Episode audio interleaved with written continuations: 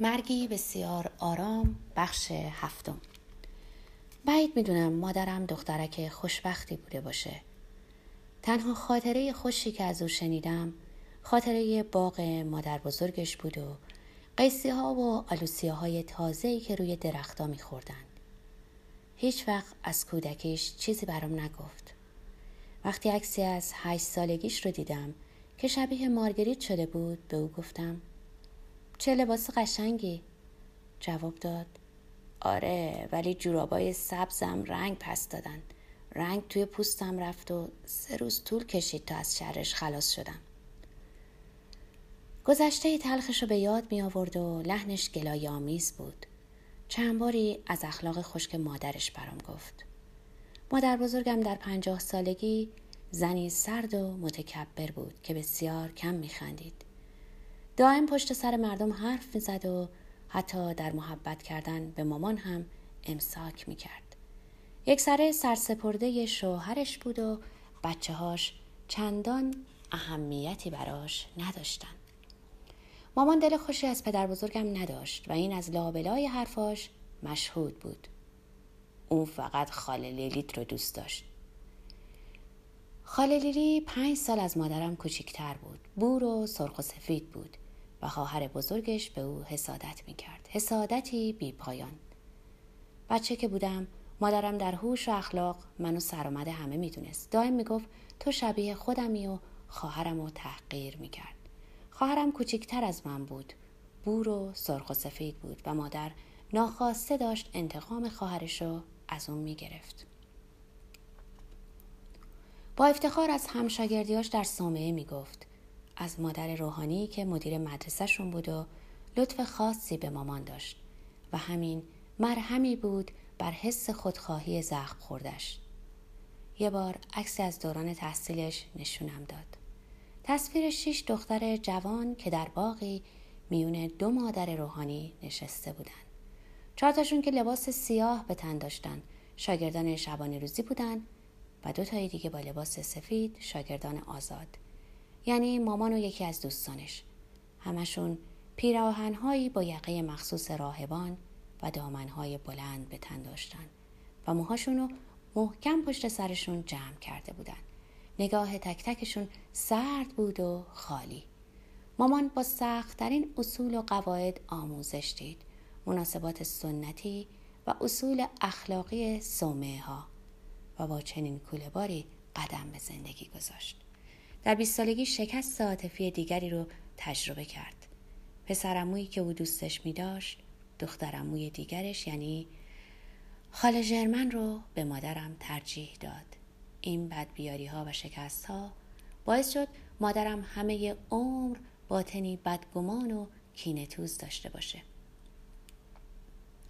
ازدواج با پدرم مامان رو شکوفا کرد. پدرم رو دوست داشت و ستایشش می‌کرد. بیشک پدر ده سال اونو از لحاظ جسمانی ارضا می کرد. پدر همیشه شیفته زنها بود. ماجراهای بسیاری رو از سر گذرونده بود و مثل مارسل پرو که کتابهاش رو با لذت می‌خوند اعتقاد داشت مرد نباید میان همسر جوان خود و مشروقش فرقی بذاره. چهره مامان با اون کرک های نازک سایه انداخته بر پشت لب از میل شدید جنسیش پرده بر می داشت. با یه نگاه میفهمیدی که چه تفاهمی با هم دارن. پدر دستای مامان رو نوازش می‌کرد نازش رو می‌کشید و حرفای شیرین و دلبرانه زیر گوشش می‌گفت. صبحی رو به یاد میارم در شش یا هفت سالگیم. مامان با پاهای اوریان دیدم که خرامان بر فرش قرمز راه رو می‌رفت. پیراهن خواب بلند و سفیدی برتن و گیسوانی افتاده بر پشت گردن. لبخند سرخوشانش سخت در من اثر کرد. لبخندی که انگار پیوندی اسرارآمیز با اتاقی داشت که لحظه پیش ترکش کرده بود. پس پشت آن چهره شکفته و خندان دشوار می‌شد. اون زن محترمی رو شناخت که مادرم بود. اما هیچ چیز نمی‌تونه کودکی ما رو محو کنه. ابدا نمی‌تونه. خوشبختی مامان هم تشویش ها و نگرانی های خودشو داشت. در همون مسافرت محصل معلوم شد که پدر چه آدم خودخواهیه. مامان خوش داشت به تماشای دریاچه های ایتالیا بره اما اونا از نیس آن سوتر نرفتن. چون فصل شروع مسابقات اسب دوانی بود. بارها و بارها داستان این ناکامی رو گفته بود. البته با لحنی آری از کینه. گرچه حسرت اون به دلش مونده بود. عاشق سفر بود. می‌گفت دلم می‌خواست یک کاشف باشم. بهترین اوقات جوونیش گردش های پیاده یا سوار بر دوچرخه بود که پدر بزرگم در لوکسامبورگ ترتیب می‌داد. مجبور شده بود از خیلی از آرزوهاش چشم بپوشه چون حوثهای پدر همیشه بر امیال اون میچربید. از معاشرت با دوستان نزدیکش محروم شده بود چون پدر اعتقاد داشت شوهرانشون آدمای ملالاوری هستند. پدر فقط از نمایشگاه ها و تماشاخانه ها خوشش می اومد. مامان با خوشحالی همراهیش می‌کرد. اهل معاشرت بود اما زیباییش اونو از بدخواهی دیگران مسون نمی داشت. زنی بود شهرستانی و ناپخته. پاریسیا به ناشیگری های اون می خندیدن. بعضی از خانم هایی که در این دور همی ها می دید زمانی با پدر سر و سری داشته بودن. همین حالا هم می‌تونم زمزمه ها و بدگویی ها رو تصور کنم. پدر عکس آخرین معشوقش رو در کشوی میز نگه داشته بود زنی بود جذاب و زیبا که گهگاه با شوهرش به خونه ما می اومد. پدر سی سال بعد خنده کنان به مامان می گفت عکسش رو سربه نیست کردی؟ مامان هم همه چیز رو این کار می کرد. گرچه پدر متقاعد نمی شد. بیشک از همان دوران ماه اصل عواطف و عزت نفس و غرور مامان جریه دار شده بود. و از اونجا که زنی تندخو و تمامیت خواه بود جراحت روحیش بسیار دیر التیام میافت همون وقتها بود که پدر بزرگم هم ورشکست شد. مامان احساس می‌کرد بی آبرو شده و برای همین تمام روابطش رو با دوستان حلقه وردن قطع کرد. پدر هرگز رنگ جهیزیه ای رو که خانواده مادر وعدش رو داده بودن ندید و مامان بسیار حقشناس پدر بود که هرگز به روی خود نیاورد و همه عمر خودش رو در برابر اون گناهکار می‌دونست. با این همه ازدواجش موفق از آب در اومد. دو دختر داشت که دوستش داشتند. رفاه و آسایش نسبی هم داشت. مامان تا پایان جنگ کوچکترین شکوه ای از سرنوشت خود نکرد. مهربون بود و با نشاط و لبخندش مسهورم می‌کرد. وقتی اوضاع پدر خراب شد و فقر کمابیش گریبانمون رو گرفت مامان بران شد خونه رو یک تنه اداره کنه. بیچاره مامان. خونه داری زلش می‌کرد و اونو دونشن خود می‌دونست. او به خاطر ما و به خاطر پدرم از خودش میگذشت. اما کیست که بگه من از خودم گذشتم و احساس تلخ کامی نکنه. یکی از تناقضات اخلاق مامان این بود که به شکوه اعتقادی نداشت و وفاداری رو باور داشت اما در عین حال علایق و نفرت ها و امیال تندی داشت که هر مانعی رو بر سر راه تحققشان کریه و منزجر کننده می‌دونست اجبارها و محرومیت هایی که بر خود تحمیل می کرد همواره به خشمش می آورد. کلید حل مشکل رو در کار بیرون از خانه یافته بود اما دریقا که پیش داوری های دیگران اونو به مدت 20 سال از این راه حل باز داشته بود.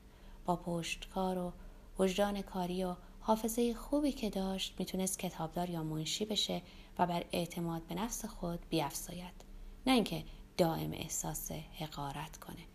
می‌تونست روابطی در خور شهنش داشته باشه و از غیر وابستگی های خلاصی یابه که عرف جامعه اونا رو در نظرش طبیعی جلوه می‌داد. اما به هیچ وجه با اخلاق و منشش سازگار نبود. بدینسان می‌تونست محرومیت ها رو بهتر و آسانتر تحمل کنه. مرگی آرام بخش هشت. پدرم و سرزنش نمی کنم همه می‌دونن که آنچه میل مردان رو می‌کشه عادته.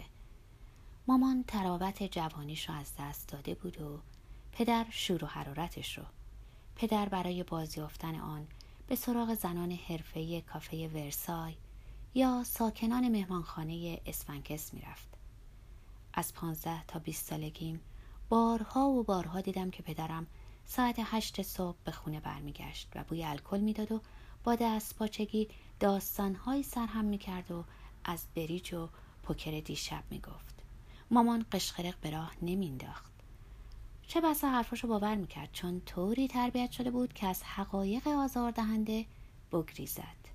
با این همه تا به تحمل بی های پدر رو نداشت. حال روز مامان منو به این نتیجه میرسوند که ازدواج برجوهایی نهادی ضد طبیعی است.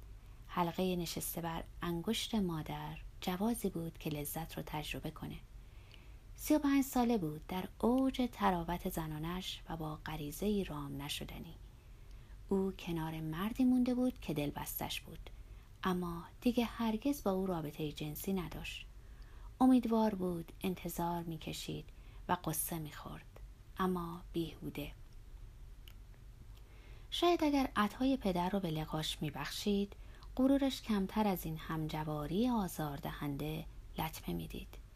بدخلقی ها و کتککاری ها و داد و فریاد ها و قشقرق های مادر تعجبی هم نداشت. اونم نه فقط در خلوت بلکه حتی در حضور مهمان ها پدر می گفت فرانسواز اخلاق سگی داره. مادر قبول داشت که زود از کوره در میره.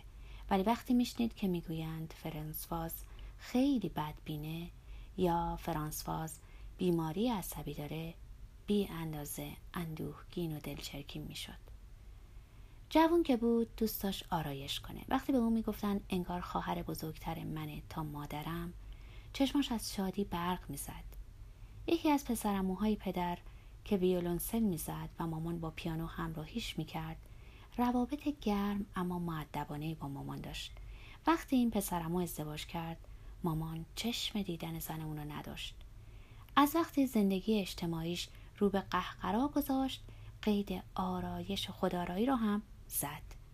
مگه در موارد مهم و استثنایی که مجبور می‌شد به سر و وضع و لباسش برسه. یادم میاد از تعطیلات تابستانی باز میگشتیم و او در ایستگاه راهن منتظرمون بود. کلاه مخمل بنفش زیبایی به سر داشت و اندکی سرخاب سفیدابم مالیده بود. خواهرم از شادی فریاد زد. چقدر شیک شدی مامان. مامان خنده سردی کرد. چون دیگه به زیبایی و شیک بودن اعتنایی نداشت. در صومعه به او آموخته بودند به بدن بیاعتنا باشه و نادیدش بگیره و همین باعث می‌شد به بهداشت خودش و دخترانش توجهی نکنه. با این همه دوست داشت دلبری کنه. تحسین دیگران خوشحالش می‌کرد و با ناز و ادا به اون پاسخ می‌داد و اینم یکی دیگه از تناقضات اخلاقش بود. زمانی یکی از دوستان پدرم کتابی رو که به خرج خودش چاپ کرده بود به او هدیه کرد و در تقدیم نامش نوشت برای فرانس باز دوبوار و زندگی تحسین برانگیزش. مامان با دیدن این جمله عرش رو سیر می کرد البته این تعارفی دو پهلو بود چون از قضا آنچه زندگیش رو ستایش برانگیز می کرد روی گردانیش از ستایشگران بود. این زن مغرور و یه دنده محروم از لذات جسمانی و بیبهره از دلخوشی های خدارایی و اسیر کارهای بیهوده حوصله سربر و تحقیرآمیز اهل تسلیم نبود. وقتی خبری از اون خشمهای شدید و خلق و سایش نبود آواز می‌خوند و شوخی می‌کرد و یریز حرف می‌زد. وگرنه زیر آوار تمنیات درونیش خفه می‌شد. پدر که مرد خاله جرمن دائم زیر گوشش می‌خوند که او شوهر دلخواهی نبوده. ولی مامان حرف اونو با اوقات تلخی رد می‌کرد و می‌گفت کنار اون همیشه احساس خوشبختی می‌کرده. قطعا مامان این جمله رو یه ریز در دل تکرار می‌کرده با این همه این خوشبینی تصنعی نمی‌تونست مرهمی باشه بر میل و اشتیاق سیری ناپذیرش پس مادر بیدرنگ به تنها مفری شتافت که در دسترسش بود. خودش رو یه سره وقف دختران جوونش کرد. بعدها به من گفت من یکی که هیچ وقت خودخواه نبودم و خودم رو وقف دیگران کردم. این درست اما زندگی ما هم اسیر چنبرش شد. مادری سلطجو که می‌خواست ما رو مثل گنجش در مشت داشته باشه. اما درست زمانی که می‌خواست وجودش رو یک سره وقف تربیت فرزندانش کنه ما در برابرش ایستادیم و طلب آزادی و استقلال کردیم. اختلافات و مشاجرات سرباز کردند و نگذاشتن مامان تعادل از دست رفته رو باز یابه با این همه اون قوی تر از ما بود و ارادش بر ما میچربید. در خونه هیچ کس حق نداشت در اتاقش رو ببنده. من باید زیر نگاه او و در اتاقی که او حضور داشت درس میخوندم. شبا که من و خواهرم روی تختامون دراز میکشیدیم و با هم حرف می‌زدیم گوشش رو به دیوار میچسبوند و از کنجکاوی دیوونه می‌شد و داد می‌زد ساکت! اجازه نمی‌داد شنا یاد بگیریم و هیچ وقت نگذاشت پدر برامون دوچرخه بخره. چون احساس می‌کرد این کارها اسباب لذتمون میشه لذتی که اون از آن بینصیب بود و می‌توانست ما رو از سلطه او خارج کنه. علاقش به دخالت در جزئی ترین تفریحات ما تنها به خاطر محرومیت خودش از این تفریحات نبود. بلکه بیشک ریشه در دوران کودکیشم داشت. دورانی که نادیدش می‌گرفتند و او هیچ خوش نداشت که ما هم با او چنین کنیم. لحظه ای در تحمیل ارادش تردید نمی کرد. حتی وقتی می‌دونست همه از این رفتار او بیزارند. شبی در گریر با پسرها و دخترایی که دوستان دختر خاله ها و پسر خاله هامون بودن در آشپزخانه جمع شده بودیم و خرچنگ هایی رو میپختیم که زیر نور فانوس عذاب گرفته بودیم. مامان که تنها آدم بزرگ اون محفل بود ناگهان پرید وسط جمع و گفت چرا باید جدا از شما شام بخورم؟ حال هممون گرفته شد ولی او ماند و با ما شام خورد. یه بارم ژاک پسرداییم با من و خواهرم دم در تالار پاییز قرار ملاقات گذاشته بود. مامان همراه ما اومد. اون روز ژاک سر قرار نیامد. فرداش به من گفت مامان تو که دیدم از اونجا رفتم. حضورش سنگینی می‌کرد.